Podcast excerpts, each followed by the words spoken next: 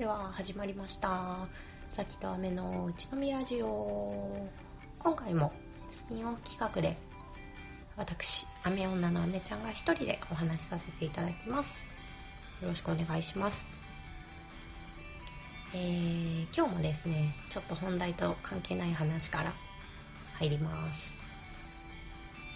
えーとまあ最近ですねこんな世の中の状況なので家族全員が家にいるという時間がもちろん当然ですね。長くなっていて我が家ではついに仕事環境を整えようという話が上がりました。で自宅作業中のね、えーと、自宅作業をしている旦那さんも、えーとひとまず今のところリビングで仕事しているんですけどやっぱり子供の目に見えてしまうとえーと、子供はね遊びたくなってしまうのでちょっと空いてる部屋がね、えー、なんか倉庫みたいになってる部屋があるんですけどそこをしっかりと片付けて書斎として機能させようという話が出ました。そんな我が家です。というわけでそろそろ、えー、本題に入らせていただきます。えっ、ー、とですね今日のテーマはえー、コンプレックスとの付き合い方みたいなところ話せればなーなんて思ってます。えっ、ー、と皆さんどうですかね？コンプレックスありますかって？えっ、ー、とまあコンプレックスがない人なんてほとんどいないかっていう話なんですけどね。うん。えっ、となんだろう。私ももちろんあのいろいろコンプレックスを抱えていて例えばこうなんだ体の身体的な特徴で言ったりすると、えー、まず足が大きすぎる、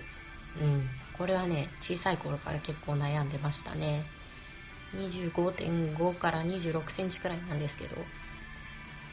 えっ、ー、と可愛い靴今でこそね本当に可愛い靴売ってるんですけど私が高校生大学生ぐらいの頃はねせっかくなんかちょっとヒールの靴とか履きたいのに全然なかったですね。それが一つ。あとは、えーと、ラジオを聴いててわかると思うんですけど声が結構ハスキーボイスといわゆるハスキーボイスというやつで、えーと、今は全然ねなんか何の悩みでもなかったりするんですけどまあそこに悩んだ時期もありました。あとはなんかもっと軽いところでいくと髪の毛がくせっ気なところとか肩幅が広いところとかまあ、あげたらキリがないんですよね。うん。あとはね、えっ、ー、と、体質的なところで言うと、えっ、ー、と、私こう、なんか、体が疲れて免疫が落ちたりすると、口唇ヘルペスっていうのができてしまいます。鼻の下かな？とか、唇の上の方とかにバッとできてしまったりするんですよね。あと、まあ、ちょっと同じようにこう仕事で無理をしたりすると全身ジンマシンが出たりえっ、とねちょっとジンマシンと似てるんですけどクインケフシュっていうねこう下唇がドカーンって腫れるみたいなのもなったりしちゃうんですよね。まあまあそんな感じでこう無理した時の代償が大きすぎるみたいなそういうなんか体質があって。ってまあコンプレックスって言ったらちょっと違うのかな。でもねえっ、ー、とまあ悩んだりとか。まあそれに関して言うと今でもたまにこう発症してしまうので悩んだりとかしています。まあとかそうやって上げ始めるとね結構いろいろとあるんですけどでなんでわざわざこんな公の場でコンプレックスを発信してるかというとですねえっ、ー、となんかコンプレックスをこそこそ一人で悩むっていうその時間が人生において結構もったいない時間かなと思っていてよくねあのよくあるのがこうコンプレックスを受け入れようみたいな啓発本とかねまあ、ネットとかで見ていてもよくあると思うんですけど、えっと、私の場合はちょっと考え方が違います。というのもコンプレックスを100%受け入れるっていう方が結構ストレスで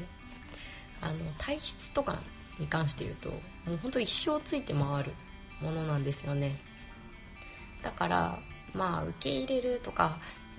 一緒に付き合っていこう上手に付き合っていこうとかっていうのもいいんですけどまあコンプレックスをコンテンツにしてしまえというのが持論です。でそれどういうことかっていうとえっ、とその自分が悩んでることってきっとねどこかで同じように悩んでる人がいたりして。だからなんかこう胸に秘めるんじゃなくってこんな大変なことありますよねみたいな。あオタクもですか？みたいな。そういうなんか共感を呼ぶコンテンツにしてしまえば誰かの心を救うかもしれない。心をちょっと楽にするかもしれない。ってね、まあ、そうなると自分が欠点だと思っていたそのコンプレックスの部分で誰かが救われたってなったらなんかそれって欠点とかそういうコンプレックスとかいうものではなくなるんじゃないかななんていうふうに思っています。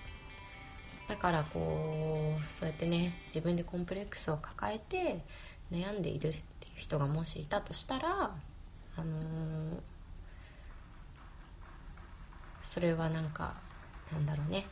受け入れなくてもいいからそれをこうあなたにとって貴重なコンテンツだよっていうなんだろうそのコンプレックスはあなたにとって貴重なコンテンツになるんだよっていうふうに伝えてあげたいです。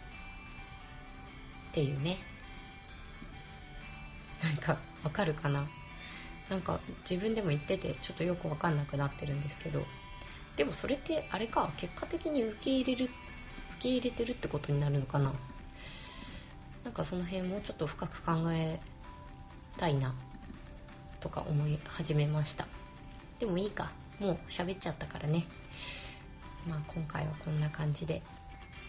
いければと思ってます。あまだちょっと時間かな。なんかねこうやって一人で話していると本当にザキさんのありがたみがわかるというかザキさんは割とこう時間が足りないくらい多分ね一つのテーマに対して喋り続けられるタイプなので私はなんか前半の5分くらいは大抵うなずいてるだけなんですけど2人でね収録する時は。あの1人だと10分間話し続けなきゃいけないんで結構途中とかでああまだこんなに時間あるとか思ったりしながら話してます。うん。まあちょっとそんなそんなこともお話ししつつえー、本日のラジオを終えたいよと思っております。と最後までお聴きくださった皆さん本当にいつもいつもありがとうございます。各プラットフォームとかでねいいねとか反応してくださる方いるんですけどすごい嬉しいです。本当になんかこうやって続ける励みになっているのでこれからもぜひよろしくお願いします。はいちょっと早いんですけどそれではまた良い一日を。じゃあね